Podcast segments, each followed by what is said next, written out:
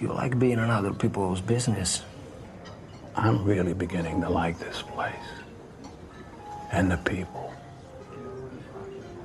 I'm starting to believe from the bottom of my heart that this is where I'm supposed to be.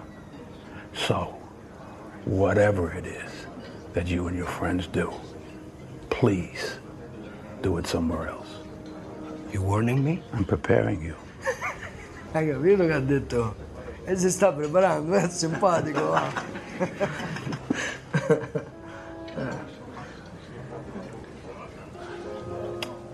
Is that a Timex? No. It's a book. Right there. Right there. Ma sentite, va! Seduti!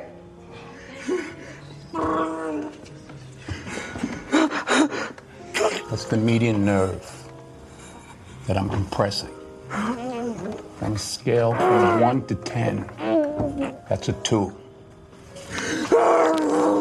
That's a 3. You don't want me to go to 4. I go to 4, you shit on yourself. You don't want that. I don't want that. They don't want that. Tell your compadres that they can leave. Tell them to beat it. Maria! Maria! Ah!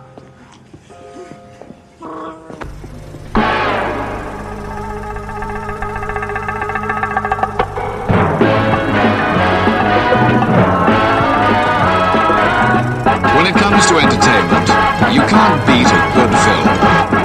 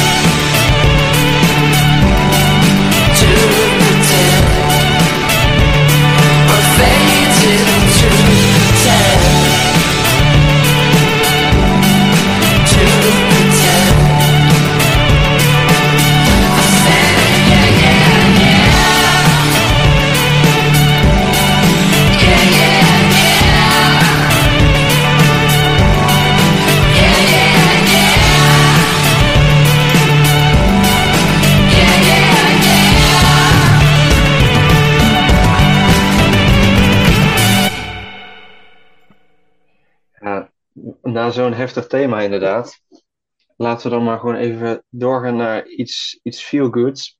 Goed zo. En ehm, mijn nummer 7, daarom, is eh The Holdovers. Aha. Mm. Had ik wel verwacht. Ja? Als je dat Ja, wel ja. Ja, ja, ja, ja. Als je een beetje op Instagram volgt, dan, dan heb je een beeld eh, van eh, hè? Ja. Ja, ik heb deze, ik, ik wilde deze film zien. Nog voor het einde van het jaar. Want alleen dan reken ik eh, hem tot 2023. Ik, ik hoor dat jullie dus blijkbaar nog wat speling van een week eh, pakken. Maar ehm, ik, ik, bij, mij is, bij mij is echt de regel, harde regel, in 2023 gezien is, eh, om, kun je hem onderdeel uitmaken van top 23. Ehm, dat is de, en, en vandaar dat ik hem ook wilde zien, maar hij was hier echt heel erg beperkt te bezichtigen. Eh, dus ik ben op een gegeven moment in het, op de 28e of zo van december, ben ik hem in, eh, in Amsterdam, in de Pathé City, ben ik, eh, ben ik hem gaan kijken. Op de, op de vroege ochtend, om eh, half elf of zo. Eh, dus dat was weer even drie uur reizen, maar dat heen, heen en terug trouwens. Eh, dus dat was eh, even een onderneming, maar eh, het was het zo waard. Wat goed, man. Deze, deze film, fi- films zoals dit kijken in Amsterdam, dat is gewoon een must eigenlijk. Dat is gewoon zo leuk. En eh, het is ook, die bioscopen daar hebben ook een heel andere sfeer dan bijvoorbeeld de View bij ons, bij mij eh, in Den Bosch. Dus eh, het is veel luxer, veel exclusiever of zo. Ook gewoon die stoelen daar. Het zijn gewoon soft couches. Het zijn gewoon banken. Het zijn geen filmstoelen eh, of van die relax seats. Het zijn gewoon banken. Heb je bij lekker relaxen. geweest? Eh, nee, bij Pathé City, maar daar hebben ze blijkbaar dus wel dezelfde stoelen. Ah, oké. Ja, ja, ja. Met ja. van, die lampjes zo naast je. En ik had zo'n dubbel, eh, ik had zo'n tweepersoonsbank voor mezelf. Dus heerlijk. En, eh, en, dat was ook wel, en dat was ook wel toepasselijk, want deze film is echt een, een, een, is echt een, een holidayfilm. Het is echt een, een, een holidayfilm zoals in de kerstvakantie. Het is echt een kerstvakantiefilm. Het speelt zich ook af tijdens de, tijdens de, Christmas break. Ehm, ergens bij, eh, wat was het, Boston in de buurt. Eh, en dat gaat dan over een soort van eh, kostschool, volgens mij, als ik het goed heb. Ehm, of in ieder geval een universiteit. En daar, ehm, daar, daar werkt een nogal nog een beetje een grouchy docent, gespeeld door Paul Giamatti. Heel leuk karakter, heel erg, een heel erg, ook, maar ook een heel erg tragisch karakter ook. Heel erg eenzaam en heel erg een beetje eh, afstandelijk van, van mensen. Ook heel erg strikt in zijn, eh, in zijn manier van werken. Echt een soort van strenge docent. eh, die, het niet, die, die het graag op de oude manier aanpakt, om het zo maar te zeggen. En eh, hij krijgt nou, een beetje als, als, als, eh, als universele straf, een beetje krijgt hij de taak om de, de student te, te, te toezicht houden op de studenten die tijdens de kerstvakantie daar moeten blijven, omdat eh, de ouders, eh, omdat, ze daar, omdat ze niet naar huis kunnen bijvoorbeeld, vanwege bijzondere redenen. Eh, en dat geeft, en, en daar zit, komt, komt hij in, in contact met een jonge man uit zijn klas, gespeeld door Dominic Sessa, die ehm, waar meer achter steekt dan, dan dat je misschien zou denken. En gedurende die kerstvakantie, eh, samen, met, eh, samen met de kokin van de school, met een van de lunchladies, eh, gespeeld door Davine, jo Davine Joy Randolph. Eh, die heeft blijkbaar ook een Golden Globe gewonnen gisteren voor haar performance. Ah, Eh, goed zo. ja, precies. Eh, en die, eh, met z'n drieën eh, moeten ze eigenlijk eh, de, de, de, kerst, de, de kerstvakantie doorkomen. En eh, ze groeien steeds eh, verder naar elkaar toe. Dus eh, deze film ademt een soort van warme, warmte uit. Een soort van warm deken in de kerstvakantie. En dat is echt heerlijk, want het zit vol met empathie. De karakters hebben een hele leuke chemie met elkaar. Je hebt dus de grouchy, conservatieve docent, die eigenlijk denkt dat al die rijke jongens die daar zitten op die school, dat allemaal bevoordeeld, die, ze, die hebben allemaal rijke ouders, dus die hebben heel veel kansen en die grijpen ze maar niet, en et cetera. En eh, nou, die jongen die heeft eigenlijk gewoon zijn eigen problemen thuis ook. Eh, ook eh, dat staat in relatie tot zijn vader vooral, waar in de film ook aandacht voor is. Heeft een heel complexe familiesituatie, heel, ook een soort van trauma doorgemaakt. En dat, dat komt geleidelijk aan gedurende deze film naar boven. En steeds meer eh, komen beide, leren beide karakters elkaar kennen. En eh, dat geeft een soort van hele mooie, eh, hartverwarmende dynamiek, die, ehm, die echt heel erg fijn voelt. Die heel fijn voelde voor dit jaar. Aangezien heel veel in deze wereld steeds kouder wordt allemaal, steeds afstandelijker. En, en dit voelde eh, he- echt heerlijk, want het, het gaf, eh, het gaf als thema ook gewoon empathie. Dus gewoon leren van elkaars eh, situatie en je daarin proberen te verplaatsen. En eh, daar begrip voor proberen op te, op te bouwen. Van, dat je, dat je meer naar elkaar toe kunt komen door gewoon goede gesprekken met elkaar te voeren. Niet elkaar af te stoten vanwege dingen die, ieder, die de een of de ander eh, ehm, voelt of denkt en dat de ander daar niet mee eens is. Maar juist door middel van gewoon het gesprek aan te gaan, gewoon steeds dichter tot elkaar groeien. En dat geeft op, op, in, in, eh, op, op sommige momenten ook hele mooie, eh, eh, onschuldige, maar toch ook intelligente vormen van, van, van humor. die ook, ook een extra hartverwarmend gevoel geven. Omdat het echt een soort van onverwachte humor is, maar het is ook heel realistisch en het voelt zo lekker getimed. En eh, het script is ook heel goed en personages zijn eigenlijk heel standaard, heel klassiek. Het is eigenlijk een heel klassiek narratief waar je mee, ook weer mee speelt in deze film. En daar had ik ook iets voor opgeschreven, want dat las ik ook in een artikel. A clever selection of familiar elements and an earnest investment in their dramatic power. Dat is een beetje deze film. En dat is ook wat eh, blijkbaar ook heel veel andere eh, films van de lijstjes die tot nu toe voorbij zijn gekomen, eh, hebben dat wel. Het, het is niet allemaal heel erg extreem opgeblazen. Het is gewoon iets standaard, iets makkelijks, iets klassieks, maar wel met goede karakters. eh, die, die juist omdat het zo simpel en straightforward en voorspelbaar is, eh, dat het juist daarom ehm, dat die elementen juist een grotere dramatische kracht hebben, omdat daar de, de, de focus of zo wat meer dan op ligt. Het is wat minimalistischer. Het hoeft niet allemaal zo uitbundig te zijn. En ook op visueel gebied is dit echt, is deze film fantastisch. Dus dit is echt jaren zeventig. Het is ook gewoon hoe eh, bijvoorbeeld het R-rated logo te zien is, is echt letterlijk gekopieerd van hoe dat in de jaren zeventig eruit zag. Het is een En film dus- die speelt zich in 1970 af.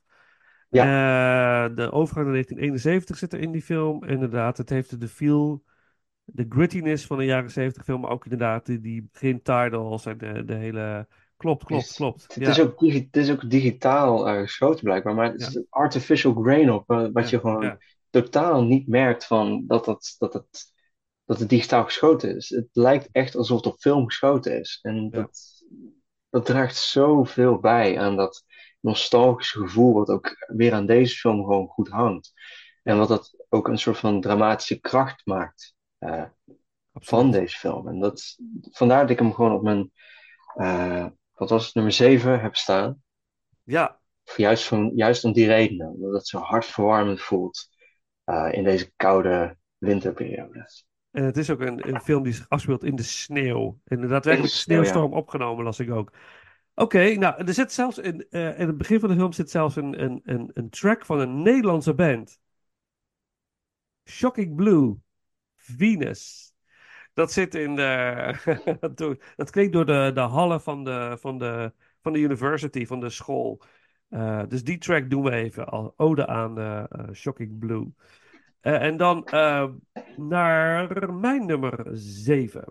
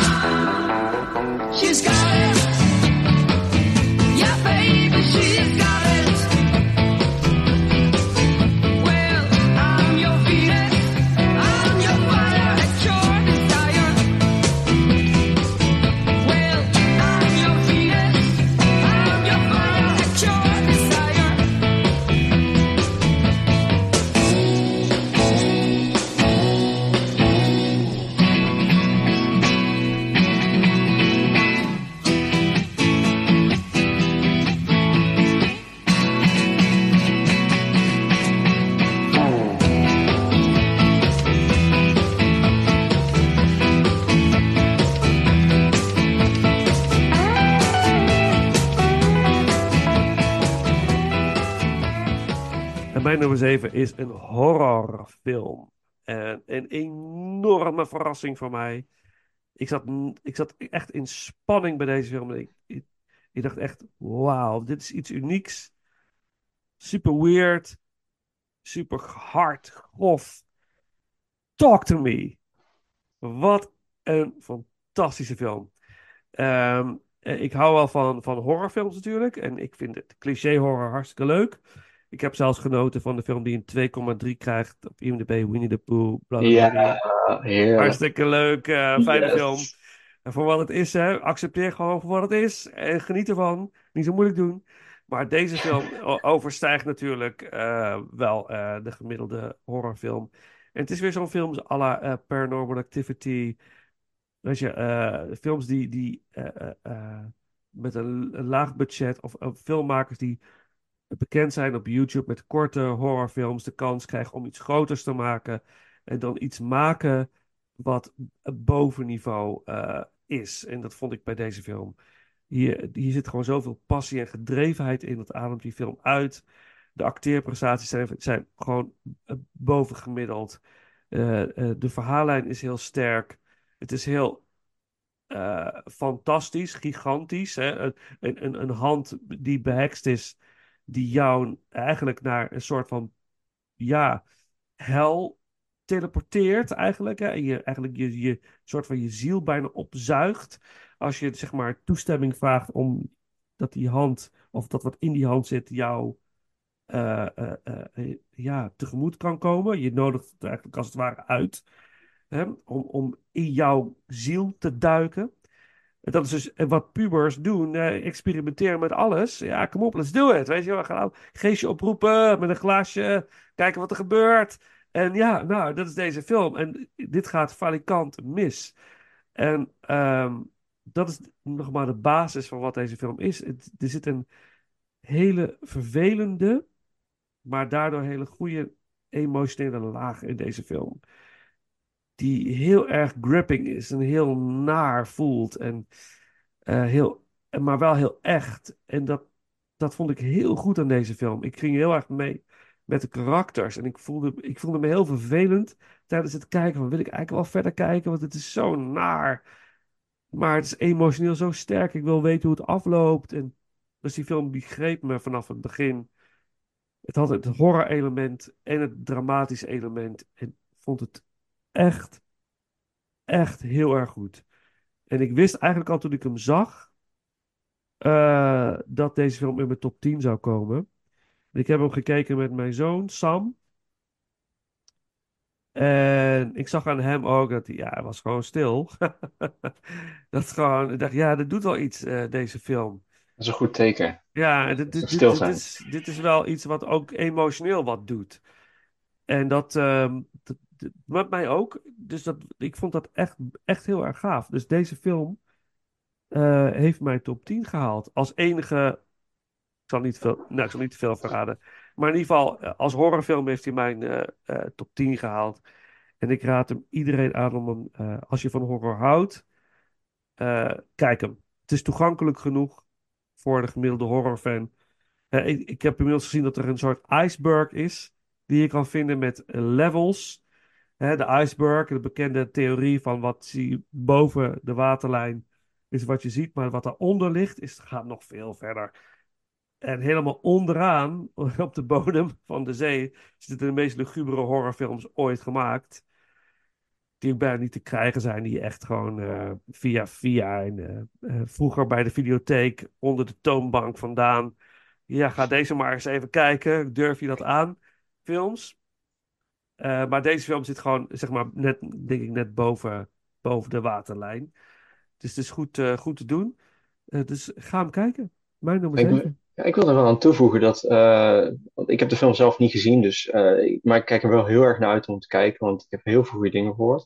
Maar het feit van de makers van deze film, die komen inderdaad ook van YouTube af. Ja. Eh, die hebben, eh, de reden waarom ik die film ook echt heel graag wil zien, is ook gewoon, ik zag, eh, ik volg de Corridor Crew op, op YouTube.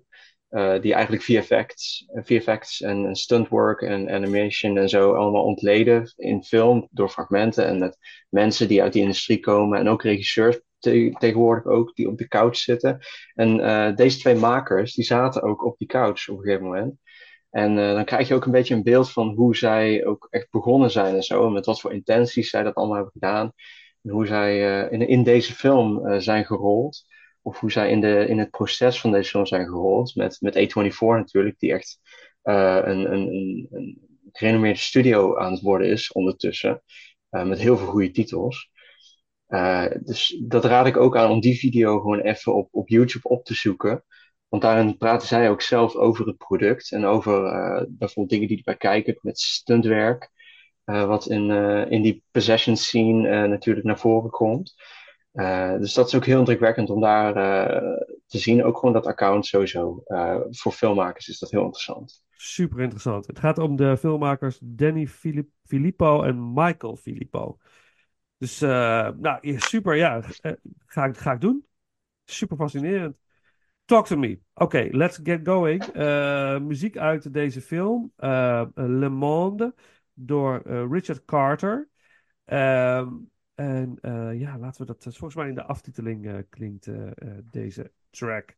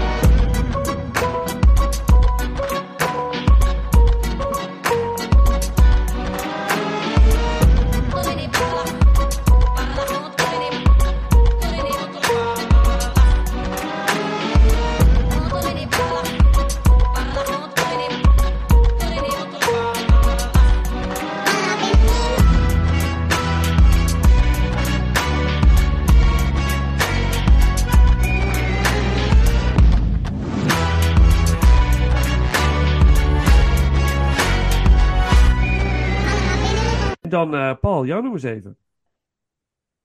Ja, mijn nummer 7 is uh, Saltburn. Ah, Ja, ja. Verrassend. Verrassend. Ja, ja, ja. Echt, het, eh, het nummer Murder on the Dance Floor zal nooit meer hetzelfde zijn. Dus ik hoop eh, ook dat je deze dadelijk wil draaien. ik ga die doen. Eh, Ik ga hem nu ja, al ja, ja. noteren. Dus Murder on the Dance eh, Floor, die gaan we doen. Ik, ga even heel kort, eh, even kort doorheen. Ehm, even kijken. Eh, want ik had een aantal mooie aantekeningen. Even kijken. Het, het, ehm, gaat eigenlijk over een briljante student, eh, Oliver, die van een arme afkomst is. En hij gaat studeren op Oxford. En raakt bevriend met de rijke Felix, die hem uitnodigt om een paar dagen bij zijn excentrieke familie in een prachtig landhuis door te brengen. Nou, dat is eigenlijk een beetje de, de, de, de, de, punchline waar de film over gaat. Echter, Oliver is een echte buitenstaander. En ehm, ehm, hij wordt geduld, maar hij hoort ook niet echt bij de mensen, zeg maar. Hij wordt een beetje gedoogd, zullen we maar zeggen.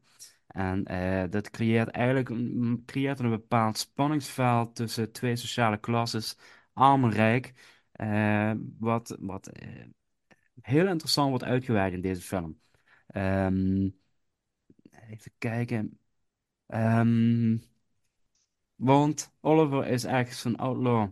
Een rebel die verlangt naar wraak en revolutie. Maar ook, ook heeft hij wel een bepaald ja, donkere kant die hij met zich meedraagt. En hij begint heel, toch wel heel creepy de grenzen op te zoeken van toelaatbaarheid. Om om onderdeel te blijven uitmaken van deze high society wereld. Nou ja, weet je, de, de, de reden waarom ik deze film wilde kijken is dat ik, ik was enorm, eh, eh, enorm gecharmeerd van de eerste film van de regisseuse A Promising Young Woman. Dat vond ik eh, toen tijd al eigenlijk een, een, een, dijk van een film. Ehm, eh, dus ik was heel benieuwd naar deze tweede film. En het is eigenlijk een, ja, een audiovisueel feestje geworden wat, wat van het scherm afspat. En dat is, eh, het is, het is, ik, ik vind het eigenlijk een hele sterke film. Het doet me heel erg denken aan The Talented Mr. Ripley. Ja, dat, Ja. dat, dat, dat is daar, eh, sommigen zeggen ook van het is een beetje een ordinaire remake. Dat vind ik, vind ik iets te, te gemakkelijk en ook iets. eh, ik vind dat deze film echt wel meer credits verdient eh daarin. Maar dit, de film is grappig, het is duister, het is sexy, maar is, een- dan tegelijkertijd is het ook naar. Er komen scènes voorbij met expliciet, eh, expliciet materiaal dat ik denk van ja, ik vind het echt gewaagd voor, voor een, ja, toch wel enigszins een, een Hollywoodfilm. Zeg maar, Barry Keoghan is de hoofdrolspeler van die eh, Felix, nee, die Oliver speelt. Ja, die is echt, dat is een nieuwe Robert De Niro. Let maar op, die jongen die gaat echt, die, die is pas de 20, maar die gaat echt heel groot worden. Dat, eh, dat is ongekend wat die jongen in deze film laat zien. Het, eh, het, het was voor mij ook een verrassing, deze film. Hij heeft voor mij ook de verwachtingen waargemaakt. Ehm, maar het is, het is, het is aan de ene kant is het eigenlijk een, een, een, een klap in je gezicht, deze film. Ehm, maar aan de andere kant ben je niet verbaasd en vind je het eigenlijk ook nog beschamend grappig. En dat is iets waar ik, waar ik enorm eh, bijna wakker van kan liggen. Van dat je, dus je ziet dingen gebeuren op het scherm, maar je vindt het eigenlijk beschamend grappig. Waardoor eigenlijk aangeeft van, dat het bijna normaal is. Hoe donker je eigen ziel is, Paul. Precies, wat donker je. Nee, maar dat is wel, en dat is iets wat deze film enorm goed naar buiten brengt. De donkerheid van het menselijke gedachtegoed. En eh, hoe ver ga je erin om, om die te bevredigen? En daar laat ik het 100%. Ja, ja. Ik weet nog dat ik jou sprak van de week en dat je had het over Saltburn. En toen wist je nog niet of die in je top 10 zou komen. Je had hem nog niet helemaal afgezien. Hij staat op Prime trouwens, eh, beste mensen, als je het wilt kijken. Ik heb hem ook gezien.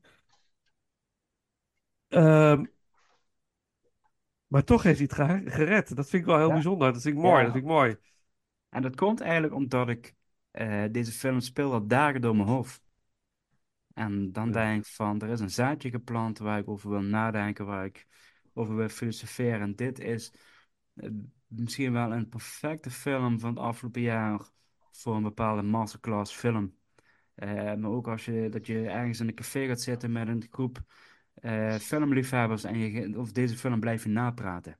Dit Ja. is van, deze zet je aan het denken. En de ene zal hem haten en de ander zal hem geweldig vinden. Ja, ik vind hem geweldig. Ehm, Dat zijn de beste, hè? Dat zijn de beste vaak. ja. De meest Ik zeg er wel eerlijk, ik zeg er wel eerlijk bij, dit is geen vijfsterren film, maar voor mij een viersterren film geworden. Ehm, maar het, desalniettemin vind ik het echt absoluut de moeite waard om deze te bespreken hier. En Ja, weet je- inderdaad, wat ik... Sorry, Wouter. Zeg maar. Wat Ja, weet zeggen? je, eh, kwali- kwaliteit hoeft niet altijd de, de, de, een cruciale rol te spelen hierin. Je kan net zo goed over, eh, over een specifieke 2,6 uit 10 op IMDb kun je ook heel erg leuk discussiëren over van, eh, van, van, ja, wat vond ik er nou echt van? Eh, wat ik straks sowieso nog een keertje wil laten vallen. Ah, Ehm, interessant, interessant. Oké, oké, dan uh, hou het eh, hierbij dan, Wouter. Ja, nee, maar dat, eh, dat de kwaliteit van een film, eh, dat, dat bijvoorbeeld dat het geen 10 uit de 10 is of zo, dat, dat maakt niet uit. Als de substantie die erin zit maar interessant genoeg is om, om het gesprek te ontketenen, hè, wat ik ook al zei bij Asteroid City daar straks. Dus je, als je erover na blijft denken, dan, dan is het iets wat juist dat plekje verdient. 100%. Eens. Ja, Saltburn. Ja, het, het is een fantastische film. Geweldige film. Ik vond, het, vond hem ook eh, echt heel erg goed. Dus het, eh, nou, wie weet, hè? Eh, komt u nog voorbij? Wie, misschien bij Wouter, misschien bij mij, wie zal het zeggen. Maar in ieder geval, ik, ik vond het een hele, hele bijzondere film. Ehm, en wat je zegt, de jonge acteur is, ik, ik hoop het maar dat, dat hij meer kansen krijgt om te laten zien wat hij kan. Dat hij kan doorgroeien, kan ontwikkelen. En, en, en, want hij, wat hij durft te laten zien in deze film is echt heel goed. En dan sluit ik een beetje aan op de track die we gaan doen. Doe dat maar eens als acteur tijdens Ja. dit nummer, Murder on the Dance Floor. Ik vond dat heel erg eh, cool dat hij dat deed. Ja. Eh, dus mensen, als je niet weet waar ik het over heb, ga vooral kijken. Amazon Prime, Saltburn. Eh, Murder on the Dance Floor, here we go. Bekend nummer en dan naar de nummers 6. Wouter. Murder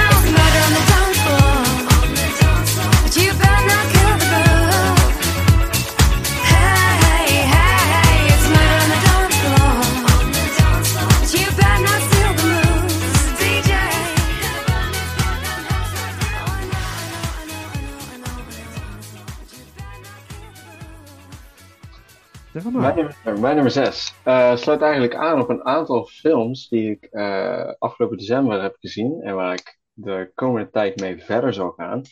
Eh, The Killer van Ja. David Fincher. Ja, Nou, dan leg Ja, je de killer. uit waarom je dit een goede film bent. oh, dat zegt al zo, dat zegt al heel veel, of niet? Als, je, als, je, als ik het van jou zo hoor, Paul. Dat, eh, is dat interesse of is dat een, eh, is, of klonk dat negatief? Ja, ik, eh, nee, bij mij kwam die, kwam die niet in de top 15. Mm. Ah. En bij mij wel. Ja, Zo is Ah, het, oké. Vincent? Ja, bij mij wel. Ah, Oké. Ja, het is ieders, ieders, ieders mening natuurlijk, hè. Maar ehm, ik heb me, eh, ik, ik wilde het eigenlijk eerder doen, maar ehm, ik kwam er maar iedere keer niet aan toe. Ehm, maar ik heb, ik was eh, afgelopen december was ik begonnen met eh Director's Collection voor David Fincher. Dus ik heb eh, van, ehm, van zijn eerste film van Alien 3 tot aan ehm, eh, ehm, De killer. Mm, Ja, nou, niet alles, nog niet alles. Oh, Maar ehm, Safe Room. Safe, tot aan Safe Room heb ik tot nu toe Panic gezien. Room. En, eh, Panic Panic Room. Room. Panic Room, ja, dat was hem. Dus Ik, ik kon, er maar, ik kon, er- kon er maar niet opkomen even. Maar, Foster. En ik dacht echt, ah, nog steeds een interessant film hoor, trouwens. Maar eh, ehm, ik dacht van, ga ik dit nou uitstellen totdat ik alle Fincher films heb gezien, of ga ik het nu gewoon even tussendoor doen? En ik besloot eh, om nog even tussendoor te doen. En ik dacht toch van toen ik hem keek van, oh, dit intrigeert mij zo erg. Ik ben, ik werd helemaal eh, vast, vast, ik werd helemaal gegrepen door wat, daar, door wat hier allemaal plaatsvond. En het lijkt namelijk alsof hier helemaal niet veel plaatsvindt. En ik denk dat dat voor veel mensen misschien de crux is geweest in deze film. Alsof het eh, heel stil en silent en slow burn. En eh, het geeft gewoon een heel ander beeld van, eh, van een hitman. Niet het beeld van wat je van Hollywood verwacht bent. Wat je verwacht van Hollywood als, als het gaat om een hitman. Dan denk je aan die, aan die actiefilms waar Rupert Friend bijvoorbeeld ook in heeft gespeeld. Hitman Agent 47 of zo. Aan dat soort actiefilms denk je dan. Uh, en, en dit is heel anders. Dit laat, een, dit laat eigenlijk het, het, meest realistische beeld zien van een hitman, eigenlijk. Het wachten, het geduld, de structuur die je moet opbouwen om, om, om dit soort werk te kunnen doen, de precisie die nodig is uh, voor dit werk. En uh, vooral de openingssequentie van deze film uh, is daarmee echt, blijft je bij. In ieder geval, bleef mij heel erg bij. Hij zit dan op. Uh, de, de killer, gespeeld door Michael Fassbender, is, is dan ook.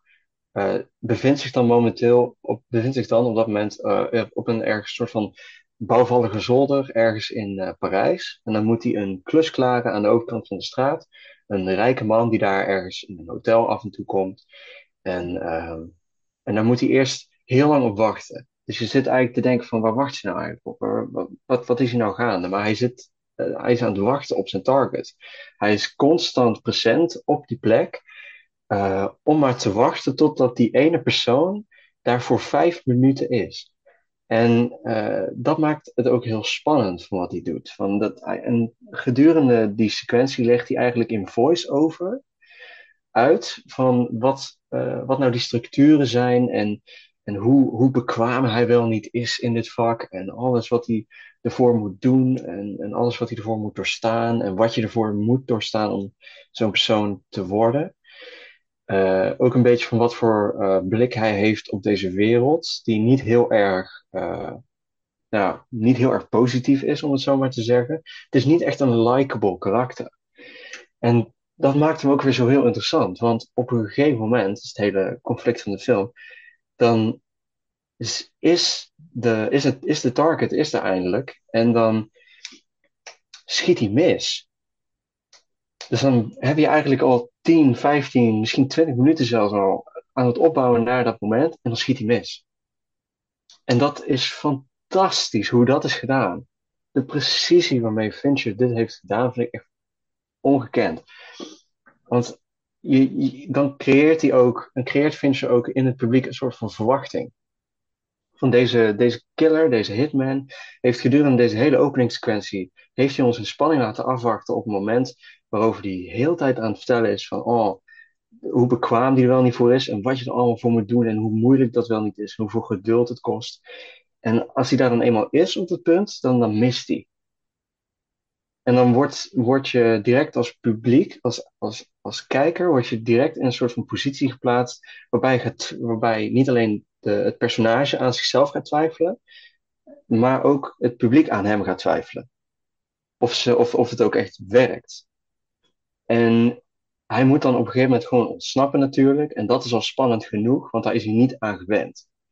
Dat, is een, dat, dat, dat kent hij niet. Hij, hij, moet, hij kent wel zijn methodes, hoe hij dat moet doen, maar het, hij heeft het eigenlijk nog niet echt meegemaakt. En door deze verkeerde hit, door deze missende kogel eigenlijk, komt er ook een soort van um, consequentie aan. Zit er, daar zit een consequentie aan vast.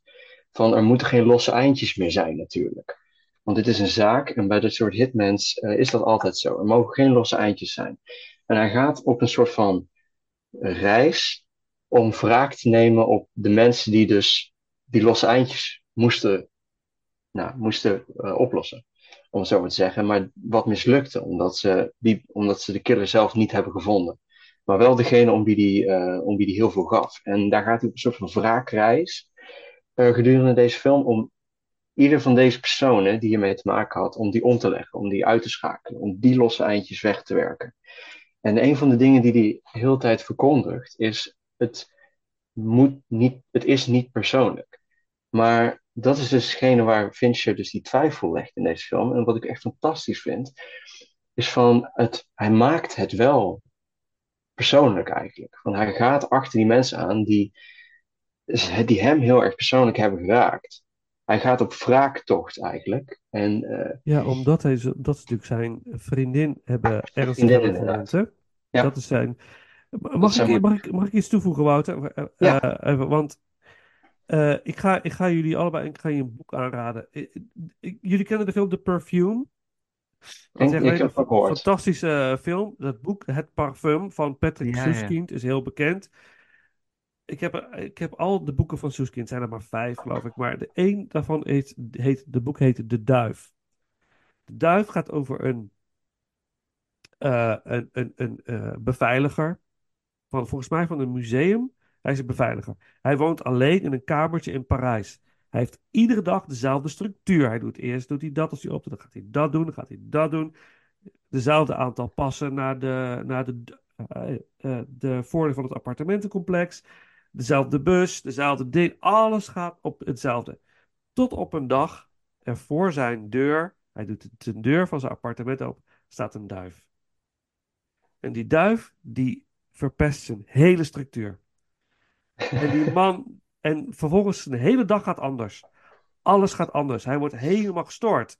Hij, kan, hij, kan, hij heeft geen grip meer op, op zijn eigen realiteit. En daardoor moet hij opnieuw gaan kijken naar zijn eigen leven. Het is, een boek van 100 bladzijden. Het is, ongelooflijk. En dat zag ik in deze film. Hij volgt bepaalde patronen, maar er, gaat iets mis. Je hebt niet altijd controle over het leven. Dat zegt deze film. Dat, dat vertelde deze film mij. Er is geen controle. Het bestaat niet. Je kunt zoveel controle hebben, maar er hoeft maar iets te gebeuren. En alles komt in een soort eh, eh, stroomversnelling. Er gaat van alles mis. Dus dit, het neerschieten van zijn vriendin is een consequentie inderdaad van het misschieten. Maar het is ook de consequentie van het, het verlies van de controle. En hij probeert eigenlijk gedurende de hele film die controle te behouden. Ergens wetende dat hij dat niet meer heeft. Er is, hij is niet meer wat hij was. Dus het is een gevecht met zichzelf. Inderdaad, een wraakactie. Er zitten, heel veel lagen in deze film.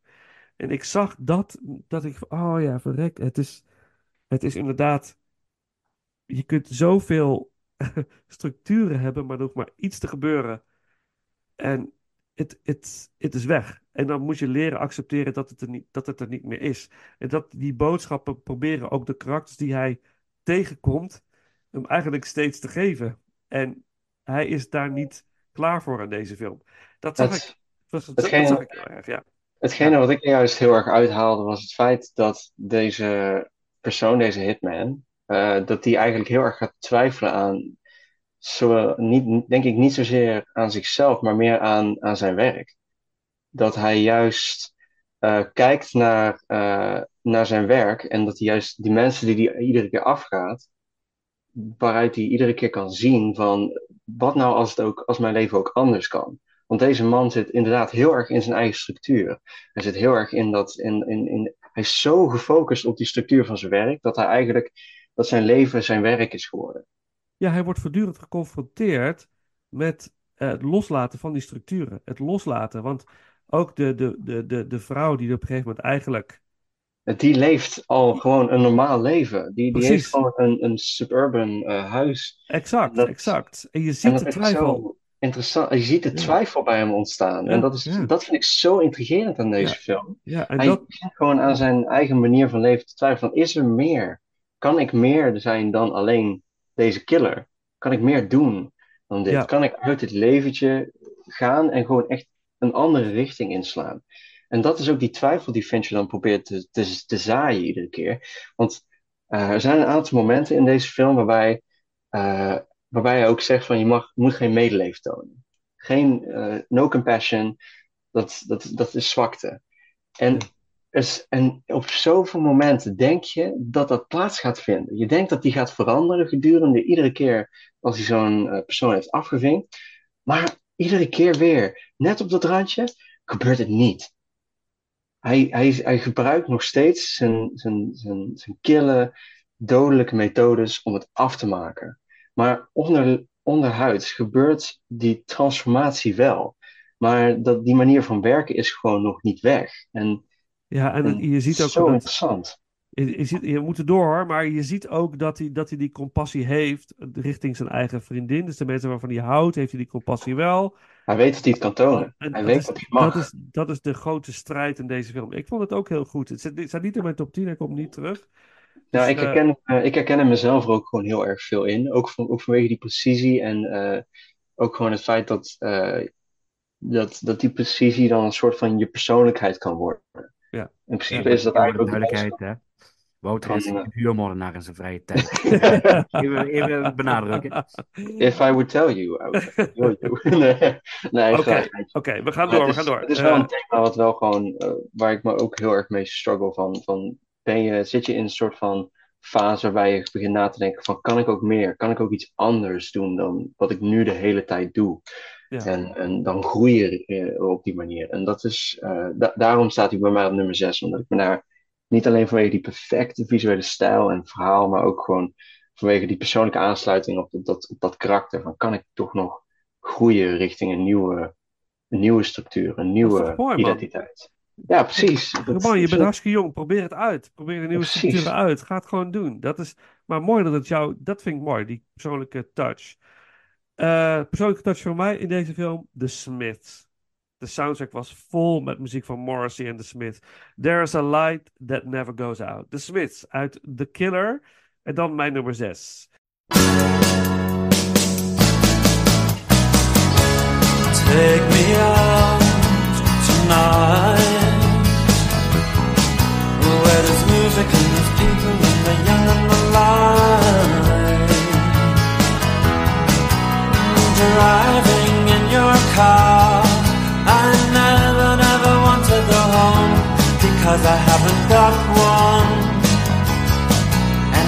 Take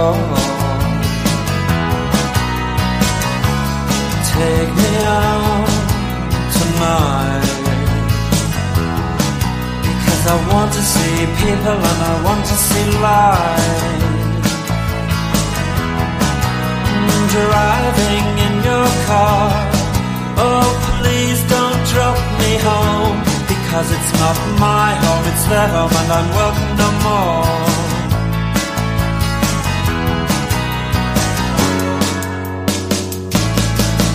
If a double-decker bus crashes into us, to die by your side is such a heavenly way to die. And if a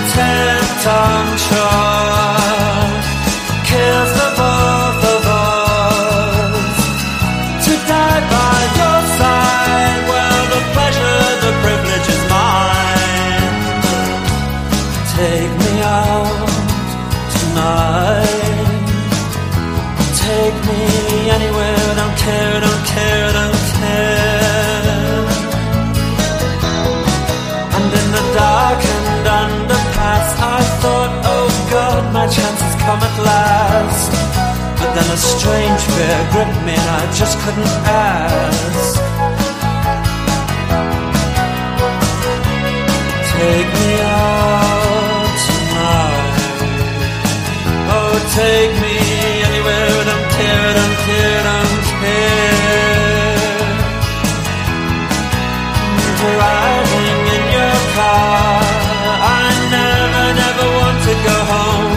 because I haven't got one all alone. Oh,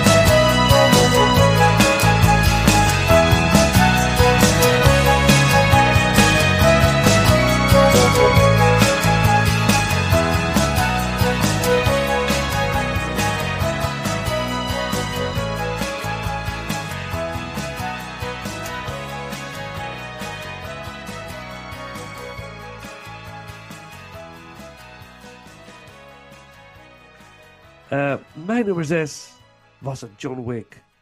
Of was het die andere? Het is die andere geworden. Wat een fantastische film. The Equalizer 3. Denzel Washington is terug eh, als eh, eh, ja, de onverslaanbare ex-marinier, soldier in The Equalizer 3. Ehm, ehm, ja, ja is het, ik heb John Wick 4 niet in mijn top 10, eh, lieve mensen. Ik verraad het maar meteen. Hoe leuk ik hem ook vond en hoe spectaculair hij ook is. Ik ook niet. Ik hou meer van de Equalizer trilogie. Ik vind het meer persoonlijk. Ik vind Denzel Washington raakt me meer. Eh, deze derde film, ook geregisseerd door Antoine Fuqua, als ik hem goed uitspreek, wordt gezien als de final chapter. Maar ik heb ook al gelezen dat er toch nog een prequel of een sequel mogelijkheid in zit, mocht Denzel zijn geïnteresseerd. Dan gaat dat zeker gebeuren. Maar in principe zou dit de perfecte afsluiting zijn van de Equalizer trilogie. Het is een hele, het is een hele, wat zei je, Paul? Nou, lijkt me toch tof als je een prequel maakt met de zoon van. Dat zou interessant zijn. Ja, absoluut. Ja, dat zou heel interessant zijn. Eh, de, de, de film is rauw. Het verbindt alle films met elkaar. Het maakt een mooie closure. Eh, het is ook gewoon ook heerlijk om te zien dat je weet gewoon, deze Denzel was is niet te verslaan. Hij gaat gewoon de bad guys helemaal eh, klein krijgen. Hij gaat ze helemaal koud maken. En dat weet je. En dan ga je van, ik, ik zat ervan te En genieten. you love it. Ja, ik zat ervan te genieten. Ik vond het fantastisch. Eh, vanaf de eerste tot de laatste minuut. Ik heb echt zitten genieten. Ehm, en vooral het rauwe aspect in deze film vind ik heel gaaf. De locatie, het is niet in Amerika, het speelt zich af in Italië, op een, een klein, in een klein eh, dorpje, waar deze hoofdpersoon eh, ehm, echt een band krijgt met de plaatselijke bevolking. Dus er zit een emotionele eh, waarde aan wat hij gaat doen. Eh, deze, dit dorpje wordt ook belaagd door een aantal, door gang eigenlijk, die bepaalde delen van het dorp wil opkopen. Om vervolgens daar nog meer geld aan te verdienen zelf. Maar ja, het dorpje wil ook zijn of haar eigen waarde behouden. Het is de authenticiteit behouden. En dat, eh, eh, eh, daar helpt de equalizer in deze film mee om dat te, te behouden. En dat vond ik gewoon heel erg fijn. Ik vond het heel erg. Ook weer zo'n film waar niet te pretentieus. Je weet waar, waar je voor gaat zitten. En je krijgt het ook gewoon voorgeschoteld. En het is spannend. Het, toch, toch gedurende de film denk je van ja, gaat, hij- misschien gaat hij deze keer dan toch wel verliezen. Of gaat hij het moeilijk krijgen. Hij heeft het moeilijk, maar vooral emotioneel. Fysiek kan hij ze aan. Geen enkel probleem. Maar je ziet hem wel worstelen met eh, wat, wat, wat is nou wel goed, wat is nou niet goed om op dit moment te doen. En ehm, hij wordt op de hielen gezeten door eh, ja, mensen uit, eh, uit de States die hem op het spoor zijn eigenlijk. Door iets wat hij aan het begin van de film doet. Dus dat speelt ook nog mee. Dus de andere laag in deze film. Maar voor de rest, eh, Denzel Washington is gewoon fantastisch in de rol. Hij, hij, hij he delivers.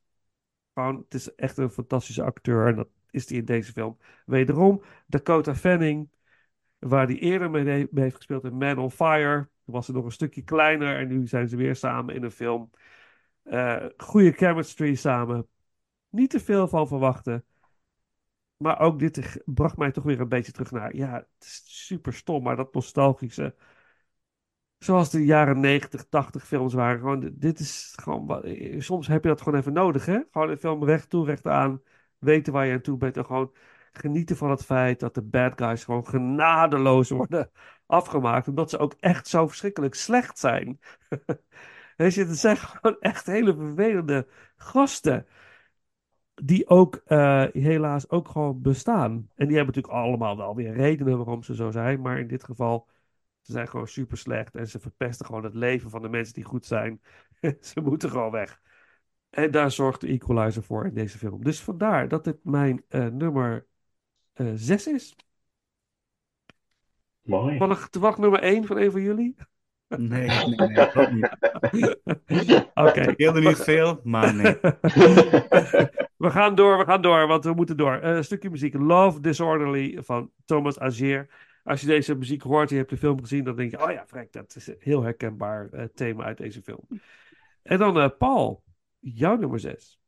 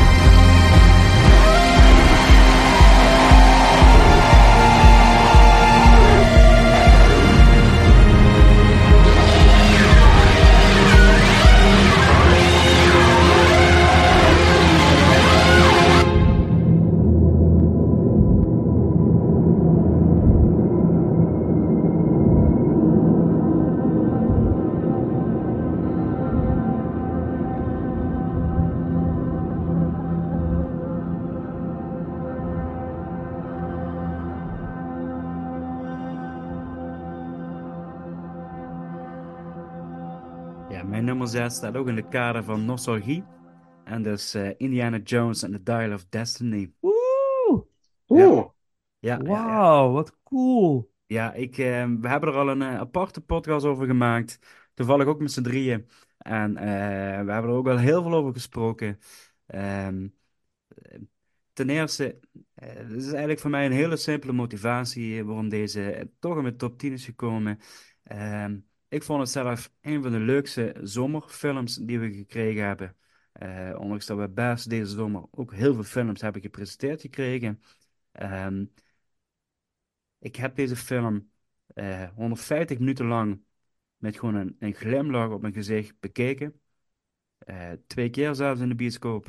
Eh, en eigenlijk het derde argument wat ik wil aandragen is hoe fucking cool is gewoon dat je anno 2023 een Indiana Jones film in de bioscoop kunt bekijken eh, van een franchise die eh, in de jaren 80 is begonnen.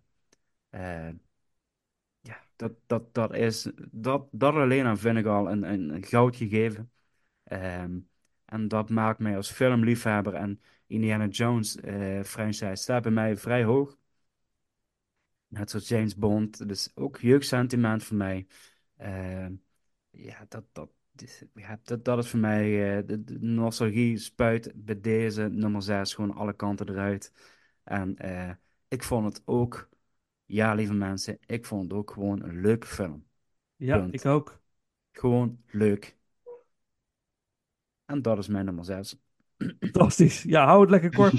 we hebben nog aardig wat voor de boeg. Dus we moeten echt tempo maken. Maar dit, dit ja, 100% mee eens. Dit, dit, ik sta niet in mijn top 10. Dat heeft hij niet gehaald. Maar wat een toffe film gewoon. Inderdaad. En wat je zegt, dat je dit in deze, in 2023 nog kan zien. Ik zat in 1989 met mijn vader in de bioscoop bij The Last Crusade. En nu zat ik in de bioscoop bij eh The Dial of Destiny. En het is ongekend. Met je eigen zoon waarschijnlijk. Eh, nee, deze Oh, niet. ja, nee, deze, zeggen, dat, ja, dat was ja, wel eigenlijk gewoon heel Ja. mooi geweest als je Ja. dan gewoon met je eigen zoon, had ik graag gewild. Ja, nieuwe Ja. generatie, die je gewoon Ja. eigenlijk kennis laat maken met Indiana Jones. ja, ik, ja. ik zat er wel met mijn pa bij, dus fantastisch. Ja, ik ook. dat is echt, dat is echt heel, eh, heel erg leuk inderdaad. Om, eh, Ja. om dat zo mee te mogen maken, ja. ja, fantastisch. Nou, het is toch super waardevol. Ja. Ja, en het is een hele mooie closure van de franchise. Niet doorgaan. Nee, Hiermee. punt. Stop. Ook geen Young Indiana Jones. Geen series. Let it be. Maar oké. Een track. New York eh, heet de track. En daar zit ook het, het bekende thema in natuurlijk. Van eh, de Raiders March van Indiana Jones. Uiteraard. En dan gaan we naar onze top 5. Wouter, jouw nummer 5.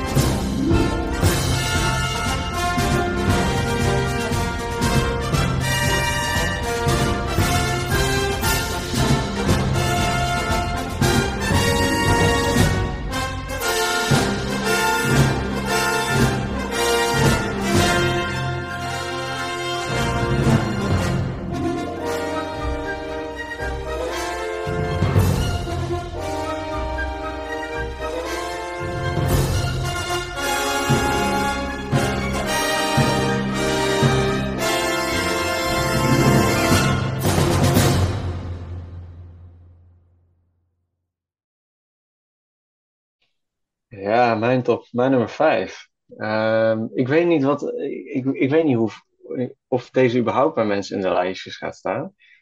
Maar eh, mijn nummer vijf is Bo is Afraid. Ah, Zou je het nog eens?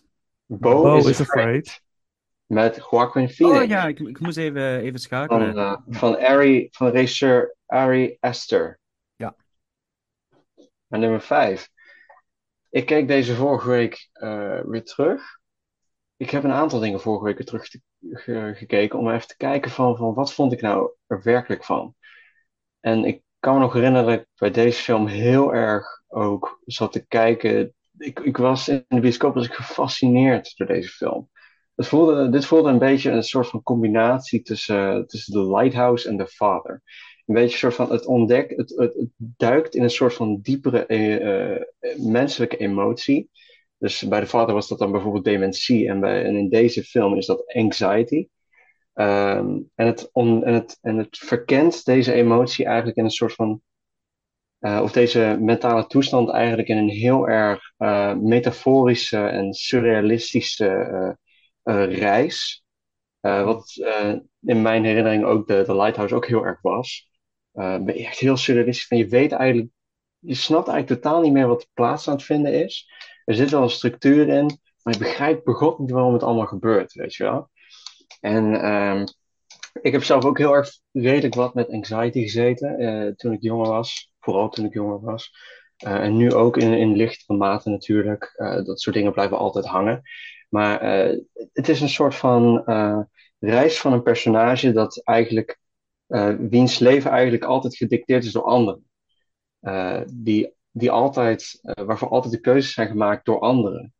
En eh, dat is in deze film natuurlijk Bo, eh, gespeeld door Joaquin Phoenix. Ehm, hij is echt het, de, de, de, de slechtste variant van jezelf die, je- die zou kunnen inbeelden.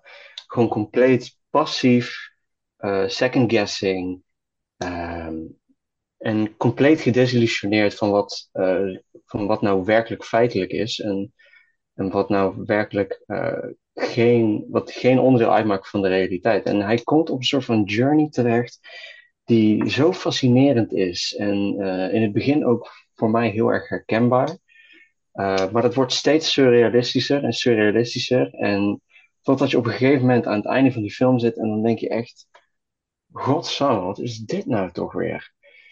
Maar er zit zo'n, ook weer zo'n diepere laag in. Uh, en, en het begint eigenlijk in, het heeft een soort van drie delen. En, en dat begint eigenlijk met een soort van eerste deel en dat is gewoon bij hem thuis. Dus dan zit hij in een appartement, uh, in zijn appartement en dan is hij eigenlijk gewoon een stand, een, een heel, heeft, vertoont hij eigenlijk gewoon een heel erg ernstige vorm van anxiety. Dus uh, alles wat er op straat bijvoorbeeld plaatsvindt is een heel erg um, exorbitante variant van wat er in de werkelijkheid gebeurt. Dus bijvoorbeeld, er was een, een vorm van uh, police brutality. Uh, en, dan, en, dan, rent hij de straat op omdat mensen, omdat er iemand in zijn appartement zogenaamd heeft ingebroken, of die daar dan nog zat. En dan, en dan loopt, en, en grappig genoeg, ik, ik kan de context niet heel erg geven, want dan ga, moet ik een heel verhaal vertellen. Maar hij rent naakt de straat op, om het zo maar te zeggen. Omdat hij net uit bad komt. En dan rent hij naar een politieagent om om hulp te roepen, want er zat een man in zijn appartement die daar niet hoorde. En dan, dan trekt de politieagent bijvoorbeeld direct zijn pistool van meneer, meneer. Leg het wapen neer, leg het wapen neer. Laat me dit niet doen, alsjeblieft, laat me dit niet doen. Het is zo'n hilarische vorm van uh, over-exaggeration uh, of reality. Het is echt. Uh, ik, kan, ik, ik heb zo hard moeten lachen in de bios uh, toen, dat, uh, toen ik dat voor het eerst zag. En toen ik hem vorige week weer zag, moest ik bij heel veel dingen toch in ook weer niet lachen. Omdat het eigenlijk heel erg serieus is wat er plaats aan het vinden is. Dit personage is zo'n ongelooflijk tragisch personage. Uh, en, hij, en omdat hij juist ook heel veel in die second guess, in dat second guessing zit, in, dat, in, in, in die vorm van, in die hevige vorm van anxiety. Hij heeft geen controle over zijn eigen leven. Heel de tijd worden, wordt, wordt, worden de, wordt zijn leven door externe factoren bepaald. Hij is heel erg passief. Hij maakt zelf geen keuze. Hij laat zijn lot uh, over aan, aan alle andere mensen in zijn omgeving. En dat is echt, een- is echt verschrikkelijk eigenlijk om naar te kijken. Want hij komt bijvoorbeeld dan ook in een huishouden terecht, ehm, waardoor hij met de auto is aangereden. En die gaan hem verzorgen, maar die hebben dan bijvoorbeeld ook een zoon die overleden is in het leger. eh, en waar ze heel erg veel hecht, emotionele hechtenis mee hebben.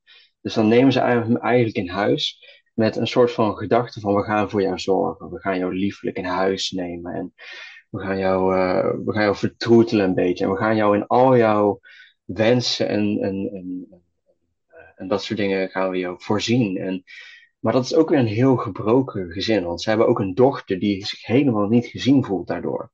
En het voelt alsof dan voor haar, alsof Bo die plek inneemt van die broer. Wat eigenlijk ook vanuit die oudersperspectief ook de bedoeling is. En dat is zo tragisch. En, en dan werkt Bo zichzelf door die passiviteit de hele tijd in, in situaties waarbij hij zichzelf heel erg verdacht maakt. En eigenlijk helemaal geen openheid meer vertoont. En, en daardoor lijkt hij heel verdacht. En dan komt hij steeds in situaties waarbij hij eigenlijk zichzelf heel goed zou kunnen eh, eh, verdedigen van, ja, het komt door dit of het komt door dit. Maar dat doet hij niet. Want hij zit zo in zo'n, hij kan dat niet, hij kan het niet in zijn proces pakken. En hij kan het niet proces eh, verwerken om, om die reden. En, hij komt steeds in situaties terecht waarin hij gewoon steeds in de problemen komt. En, en het, het gaat eigenlijk gewoon over, eh, over controle nemen over je eigen leven. Over, ehm, ja, hoe zeg ik dat nou? Over eh, zelf die keuzes leren maken. Over zelf het initiatief nemen. Zelf eh, de controle pakken over je, over je leven. En dat niet door anderen laten dicteren. Of zowel niet door de mensen die eh, bijvoorbeeld jou hebben opgevoed, zoals bij Bo. Bo heeft in de film heel erg een complex met zijn moeder, die hem heel veel liefde heeft gegeven, maar eh, die daar, waardoor die, eigenlijk, en die hem daardoor eigenlijk heel erg veel uit handen heeft genomen. Ehm, maar waardoor die, maar waardoor die ook eigenlijk daardoor ook die keuzes niet kan, heeft kunnen maken. Hij, hij, hij is heel erg snel bijvoorbeeld gestraft en dat soort dingen, waardoor hij iedere keer anderen boven zichzelf zet. En dat eh, is, is zo fascinerend om te zien, hoe, dat, hoe Ari Aster dat op die surrealistische manier eh, naar voren brengt. En, en hoe je jezelf in die journey kunt verliezen eigenlijk, soort van. En dat, Mag, mag ik iets vragen? Ja. Tussendoor? Is het, is het een beetje eh, dat de goede bedoelingen van de mensen om je heen je eigen, eigenlijk niet geven wat je echt nodig hebt? Nou, ik denk, ik denk nog net niet dat dat het, dat, dat het is. Maar het, want het gaat, hij, hij komt ook heel veel, in heel veel omgevingen terecht. Bijvoorbeeld in het huishouden, wat al van zichzelf heel erg gebroken is. En als hij dan bijvoorbeeld, eh, op een gegeven moment komt hij ook in een, in een soort van bosomgeving terecht, waar, allemaal, waar een reizend theater eh, is. Een, raad, een reizend theatergenootschap. En dat is eigenlijk de perfecte plek voor hem. Eh, niemand legt hem iets op. Hij kan gewoon vrij zijn daar. Eh, alles is kalm, is rustig. Mensen benaderen hem gewoon humaan, om het zo maar te zeggen. En, maar dat wordt dan ook bijvoorbeeld door buitenstaande factoren, eh, wordt dat verstoord. Dus eh, je, het gaat meer van, dan echt om van laat je leven niet door anderen dicteren. Laat je eigen lot niet door anderen beslissen. Of zo. Je moet, je moet zelf dat, dat initiatief nemen in het leven om, om die stappen te zetten. Ja, en, dat is ook een beetje wat, wat ik bedoel. Hè? Dus dat, dat, dat je bijvoorbeeld als jij. eh, ik merk dat bijvoorbeeld bij de mensen waarmee ik werk. Dat mensen bijvoorbeeld is, zeggen van. eh, van, eh, ik, ik kan niet solliciteren, want ik ben nu over de 50 en ik ben te oud. En ik krijg toch geen werk meer. Want ja. en dat zeggen vaak mensen in je omgeving. Ja, doe dan maar rustig aan. En je hebt last van je rug. Of je, weet je, je bent 50 nu, je wordt wat ouder. En mensen bedoelen het vaak vanuit, vanuit een goed perspectief, vanuit liefde.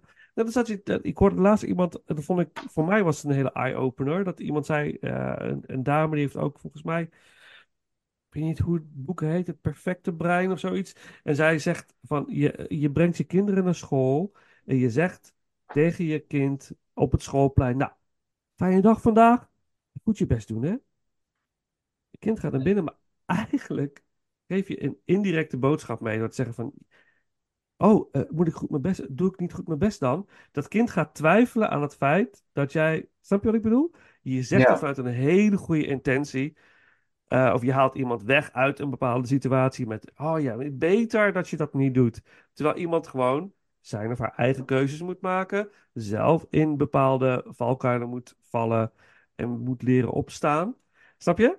En dat je Ja. soms vanuit een goede intentie iets zegt, maar dat het eigenlijk een negatieve uitwerking heeft. Ja, het is, in, in principe kan ik je volgen. Ehm, maar toch lijkt het alsof er hier nog echt iets diepers in zit. En eh, het, is ook heel moeilijk. Deze, de, de reis die Bo doormaakt in deze film is eigenlijk heel moeilijk te omschrijven, omdat je eigenlijk context van alles nodig hebt. Ja, ik wil hem zeker zien. Ik heb hem niet gezien. Net dus zoals, mij, eh, eh, ja. Net zoals bij The Lighthouse is het een beetje dat gevoel van je weet niet meer echt wat de realiteit is. Mhm. En daar moet je je ook eigenlijk niet meer op focussen. Je moet niet meer zoeken naar die realistische leidraad. Je moet je mee laten voeren door die metaforen. En ik had een artikel gelezen online wat eigenlijk het heel goed beschreef eigenlijk, wat het personage van Bo eigenlijk heel goed beschreef. Each and every person has dreams and goals they don't pursue because of some limiting belief.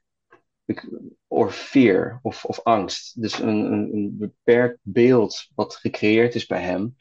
Eh, en, en de angsten die daardoor ontstaan, die, zorg, die, die zorgen er eigenlijk voor dat hij die passiviteit heeft ontwikkeld. En waardoor hij eigenlijk gewoon niet meer dat initiatief dus neemt. Niet meer die dromen en die, en die, en die doelen na kan streven op die manier. Ja, maar dat is, dus, dat is dus iets heel universeels. Ik ga die film zeker kijken, hoor, maar als ik dit zo hoor, is dat iets heel universeels. Maar dat is ook zo interessant. veel mensen hebben. Ja, dat maakt het super Ja, dat, interessant. is, dat maakt ook interessant, want het Ja. feit van, eh, dat heel veel in deze show ook van buitenaf komt, of het, Ja. het lijkt alsof het heel erg, alsof iedereen eh, buiten zijn, buiten Bo's omgeving, zijn society en, en zijn moeder bijvoorbeeld, die heel erg zijn leven dicteren. Maar het is ook van, hij is ook zelf medeplichtig daaraan. Ja. Hij maakt zelf niet, eh, de, de, de- hij hakt de knoop zelf niet door, om het zo maar te zeggen, om daar verandering in te brengen. En Heel dat bijzonder. maakt het Ja. heel gevaarlijk. En het einde heeft daar dus ook, ook een soort van metaforische betekenis bij. Dat als dat zo door blijft gaan gedurende je leven, dat je daar uiteindelijk aan ten onder gaat. Omdat je dan compleet geen, eh, daar, daar de capaciteit niet meer voor hebt om dat te, om dat te doen. En eh, dat, dat heeft eigenlijk voor mij ook een heel persoonlijke hit. Het, raakte mij een beetje persoonlijk om heel erg verschillende, om heel veel verschillende redenen die ook dieper, dieper gaan, maar waar ik het hier niet over kan hebben. Eh, ehm, vandaar dat hij bij mij op nummer 5 staat. Maar ook omdat het, deze film is ook niet heel erg toegankelijk, moet ik eerlijk zeggen. Vandaar dat ook heel veel mensen deze de kritische grond in hebben geboord. Eh, het is heel erg metaforisch bedoeld. En eh, als je eenmaal weet wat het betekent, of, of zelf struggelt met dat soort problemen dan, en, en je het herkent, dan begrijp je uiteindelijk waar de film ook om draait. En dan begrijp je die metaforen ook meer. Dus als je je meer kunt verplaatsen daarin, in dat personage en in die gevoelens en in dat soort fenomenen die plaatsvinden, dan wordt die betekenis ook duidelijker. En dat maakte deze film voor mij ook gewoon heel interessant. Omdat ik daar zelf ook wel op heel veel fronten ook nog mee struggle en daar heel veel in herkende. Bijzonder, man. Gaaf. Boze Nummer vijf. Afraid. Ik ga hem zeker kijken, want ik ben heel erg getriggerd door dit, eh, Ik dit raad, ik verhaal. raad het, eh, ik raad het eh, n- eh, van de soundtrack raad ik, eh, raad ik het nummertje eh, eh, Sailing aan, volgens mij. Sail ik- Away. ja. Sail Away? Sail Away, Sail Away, ja. Ik heb dat hem opgeschreven. Dat is toevallig. Ik schreef hem Dat ik is-. Paul, wat wil jij nog zeggen? En voordat we verder gaan? Nou, ik heb totaal geen behoefte om deze film te kijken. Nee. Nee, ik zag de trailer en ik, eh, ik heb de eerste twee films van hem gezien en ik dacht van, nee, ik, eh, misschien over vijf jaar als ik ooit eens me echt verveel, maar ik, eh, het, het wordt te pretentieus voor mij. Ja? Ja, Maar deze, deze hit ook wel echt hard, op een emotioneel niveau, als je eenmaal ook, Ja, eh, als je ook zelf daar, daar daar zit. helemaal niks over, hè? Weet je, want ik heb hem nog niet gezien, dus ik weet niet of de, wat de emotionele impact. Maar als ik, als ik alleen de trailer zie, denk ik van, eh, je hebt gewoon veel te veel geld gekregen en je bent veel te veel op een paard gezet. Dus eh, als regisseur zijnde. Dit, eh, Oeh, interessant.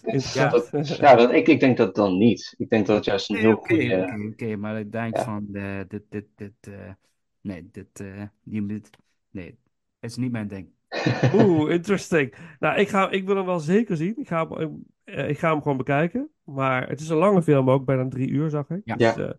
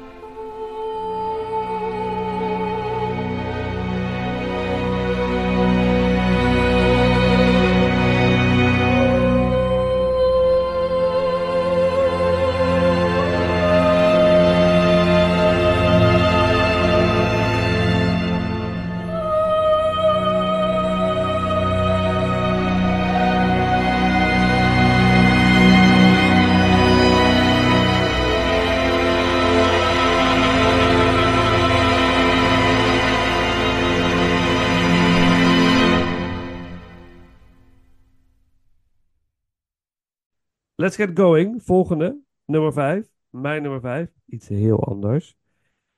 Daar heb ik eh, de, de Amerikaanse Rutger Hauer gezien in deze film. ik zat de hele tijd bij deze film te kijken. Dit is, hij heeft de uitstraling van een jonge Rutger Hauer. Wat, dit is, was zo gefascineerd. Ik heb het over de Hunger Games. Oh ja, tuurlijk. De nieuwe Ah. Hunger Games film. Toch? laat, laat ik het heel even... Ja, ja, dat is hem. Wat wou je zeggen? De, de, de, de acteur Ballad of Song and Snakes, heet de film. Tom Blythe speelt... dit is een prequel op de Hunger Games films. Ik vind de Hunger Games films sowieso heel erg leuk.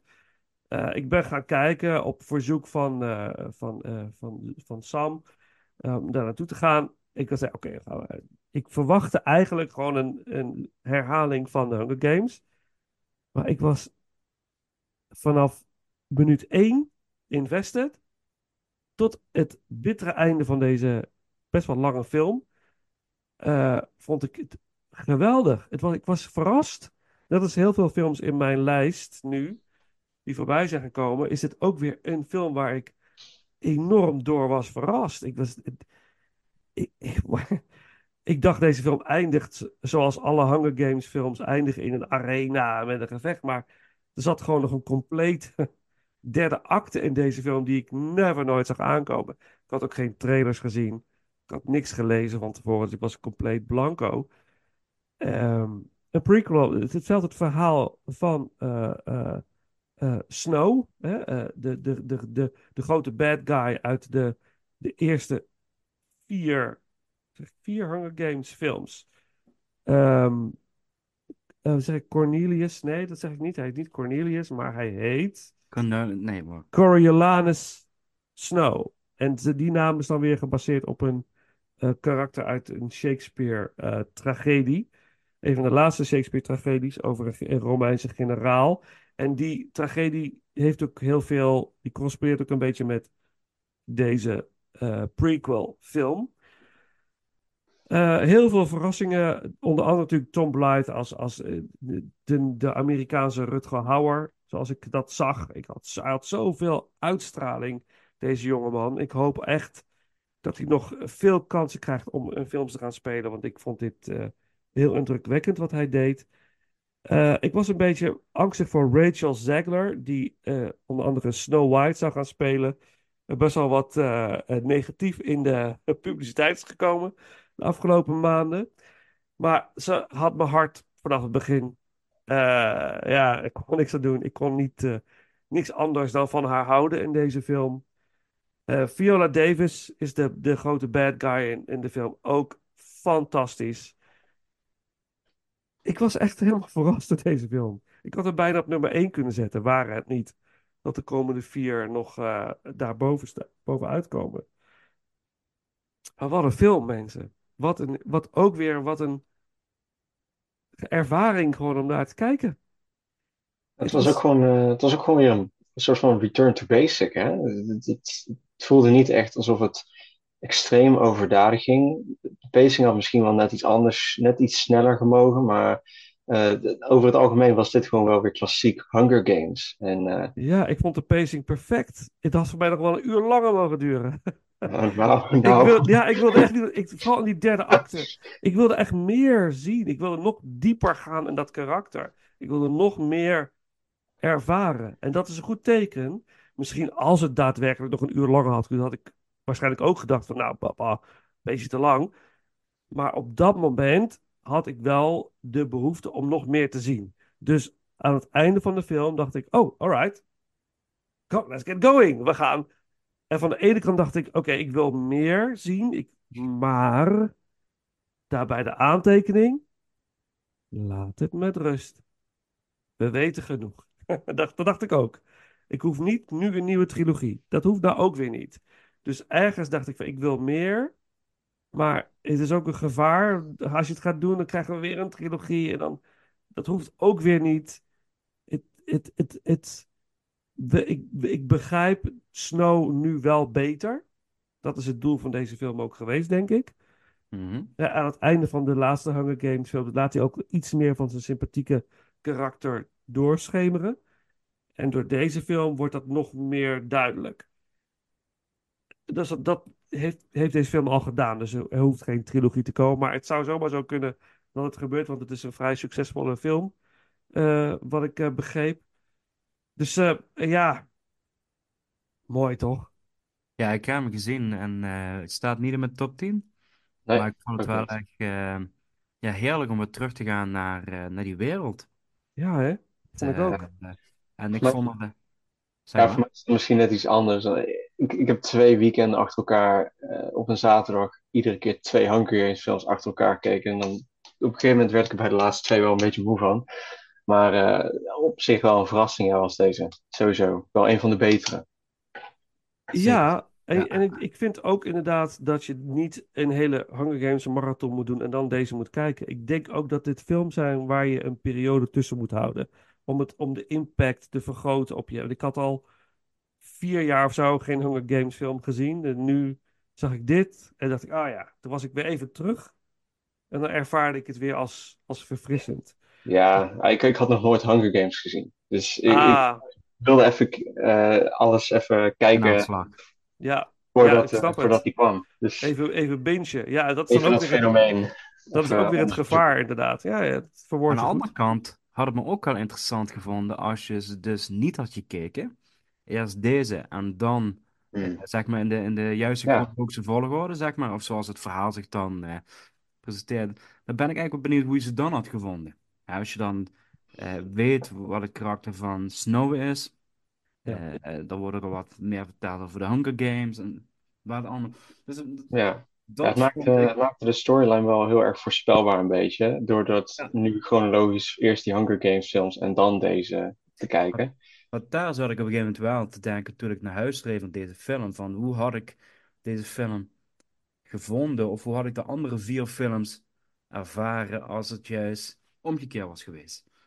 Dat ik denk van als je dan juist niet de kennis had gehad van de, van de vier eerdere delen en dan eerst met deze begint. Dus dat, dat vond ik op een gegeven moment een heel interessant iets. Waardoor Hmm. ik denk van... ehm, ik had eigenlijk deze film ook wel willen kijken zonder dat ik Dus gewoon ineens zo'n nieuwsgierigheid dat je denkt van, ah, dat zou lij- lijkt me chic als je gewoon bepaalde kennis niet hebt, hoe je dan deze film had gezien, zeg maar. Het kan. Ik denk dat het kan. La- laten we doorgaan. Eh The Hanging Oh ja, Tree. eh, Rachel Segler. Oh ja, prachtig. Eh, eh, uit eh, de laatste Hunger Games film. En dan, eh, Paul, wat is jouw nummer 5? Are you, are you coming to the tree where they strung up a man? They say murdered three. Strange things did happen here. No stranger would it be if we met up at midnight in the hanging tree.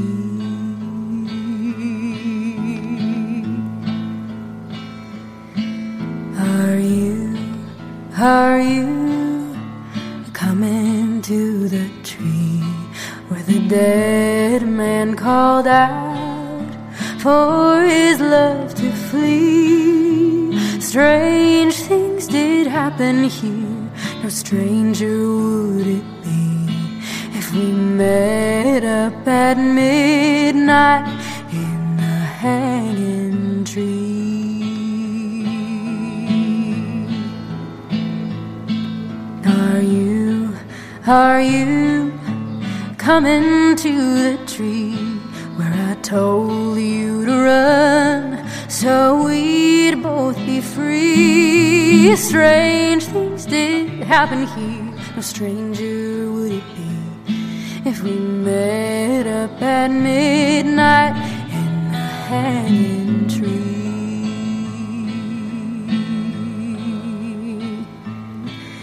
Are you, are you coming to the tree where a necklace of rose side by side with me? Strange things did happen here, no stranger would it be if we met up at midnight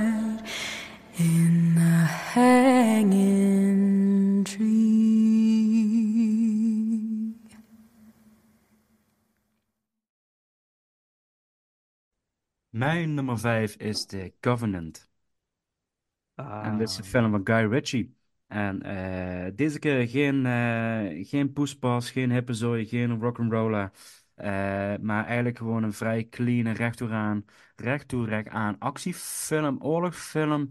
Maar die wel net wat meer is dan alleen gewoon een, een hersenloze oorlogsfilm. En ik moet zeggen, op dat gebied was ik dus enorm verbaasd. Want de laatste films van Guy Ritchie zijn toch wel redelijk, eh, ja, zijn bekende stijl, om het zo maar te zeggen. Operation Fortune was begin dit vorig jaar in de bioscoop. Eh, was ook gewoon een eh, leuke ja, Guy Ritchie, eh, Jason Statham film. Red of Man, The Gentleman. Allemaal toch weer die bekende, ja, toch een gangsterfilmachtige. En dit was eigenlijk wat totaal iets anders. En dit, is, eigenlijk gewoon een hele toffe film geworden over de band en de samenwerking tussen Amerikaanse soldaten en de tolken. En met name dan de Dar Salim, de, volgens mij is het een, het is een Scandinavische acteur. Ik weet even niet zeker, want ik ken hem van, oh, hoe heet die poli- politieke serie nou uit, uit eh, Scandinavië? Ik heb, het- ik heb het zo vaak gezegd. Ehm ah, ik zie het zo voor me. Met, met die vrouwelijke premier. Ehm Ja, ik ben aan het nadenken. eh desalniettemin, stapje terug. Maar in ieder geval, eh, ja, echt, ik vond hij eigenlijk wel de helft van deze film. Ehm, eh, ook enorm goed gedaan.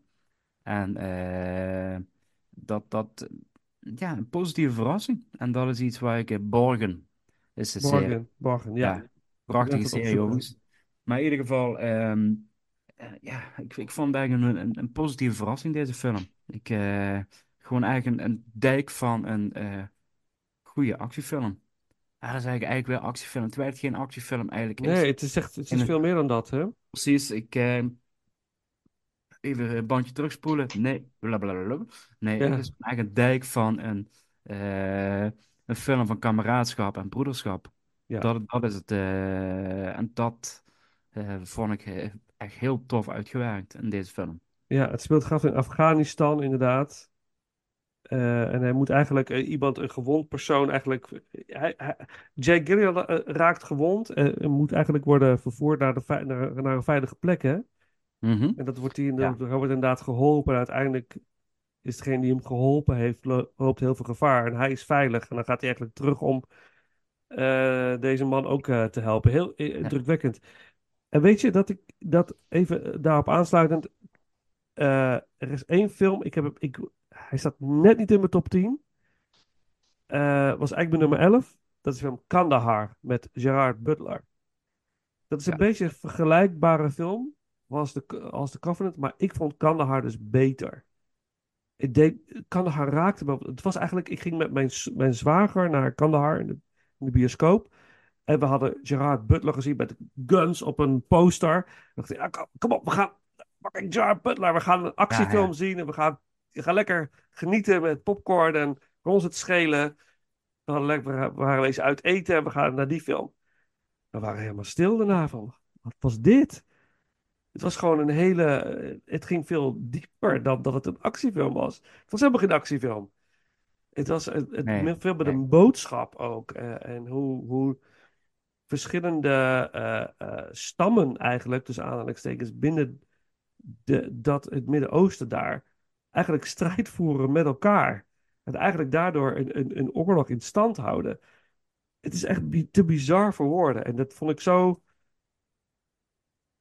Ja, het zijn niet echt stammen, het zijn groeperingen. Hè? De Taliban Ja. tegen die Ja, ja. en die tegen die. En, Maar natuurlijk ook heel complex, hè, die hele maar oorlog. ja, ja, en, en oh, Eh. we verliezen van die groepering, dus we sluiten het, ons nu aan bij die groepering. Zodat we dan samen één groep vormen, die dan weer tegen die groep gaan. En die, het, is, het is te bizar. En, vervol- en, en, en Amerika, die levert de wapens aan al die strijders. Die, het is zo vreemd. En de lokale bevolking is de, is de, is de Sjaak, zeg maar. Ja. Het is, Ik dat- heb hem ook gezien, ja. Kandahar, maar ik, ja, ik deel het niet helemaal. Als ik dan moet kiezen, ga ik voor eh, Covenant. Snap ik ook. Snap ik ook. Eh, Ja, snap ik ook. Ik heb geen van beide gezien. Dus. Ja, ja, nee. Het is wel erg aan te raden, moet ik zeggen. Ja, ik zou het zeker ja, doen. ik had, eh, ik had de Covenant had ik in ieder geval ook al op mijn lijstje staan. Die staat ook op Prime volgens mij. Dus het, Ja, Prime en Kandahar ja. staat momenteel op eh, Netflix. Dus, Ja, Netflix. ah, ja. oké. Dus ik zou ze zeker een kans geven. Is, ik denk wel een mooie tweeluik voor een. eh, Ja. Ah. Dus, Het is afhankelijk volgens mij welke als Ik heb als eerste Kandahar gezien. Dus misschien dat Ja. daardoor de impact wat Precies. meer was bij die film dan bij de Covenant. Als ik het andersom had gezien, was het misschien andersom geweest. Maar ze, zijn, ze gaan heel erg gelijk naar elkaar op. Terwijl Kandahar wel een lagere rating krijgt op IMDb. Wat ik onterecht vind trouwens. Want ik vind echt Ja, wel dat ze onpaar zijn met elkaar. ja, ik moet zeggen dat, dat eh, Covenant ook best een lage eh, rating krijgt. Ja, Ook niet helemaal eh mee eens ben, om even zo te zeggen. Dat eh, verrast mij ook een beetje. Covenant. Jouw nummer 5. We moeten door. We gaan als dappere strijders eh, op deze avond dat we het opnemen. eh Long Pull Woman door de Hollies uit The Covenant. En dan de top 4. Maar ik ben zo benieuwd going. wie eindelijk Barbie gaat zeggen. Hè? Ja, ja. nou, Wouter, kom maar op. Jouw nummer 4. Barbie, Ja, Wouter. noteren? Ja. Wat gaat er worden? Mijn nummer 4.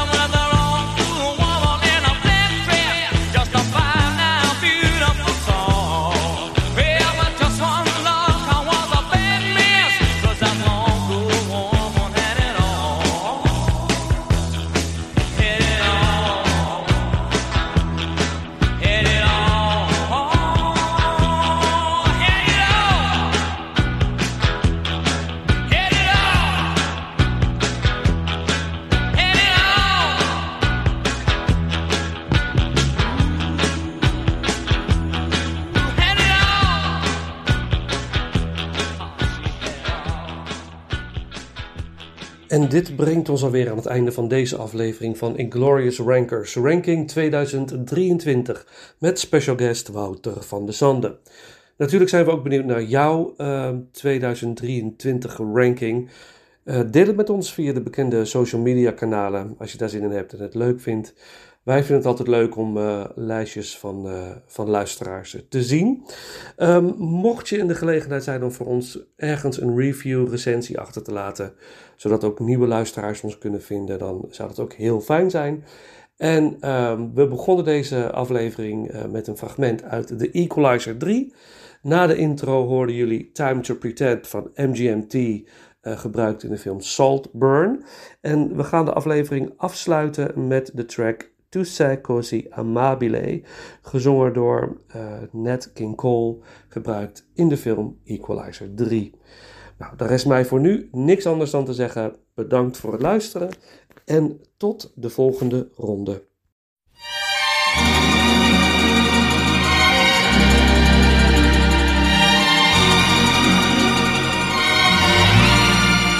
tu sei così amabile, i tuoi baci mi catenano, i tuoi sguardi m'avvincono, attorno a te. Tu sei così amabile le tue labbra così tenere, bella di Venere, resta con me.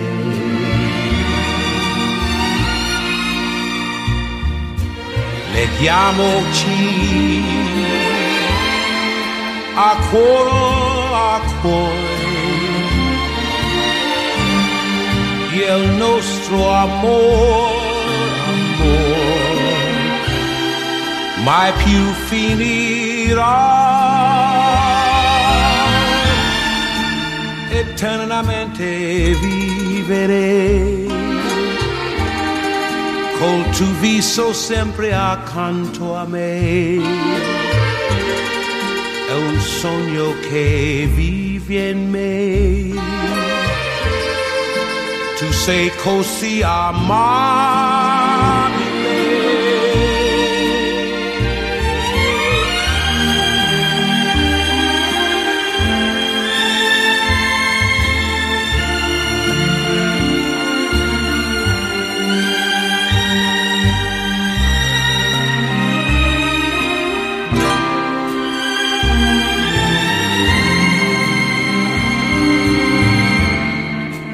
Eternamente vivere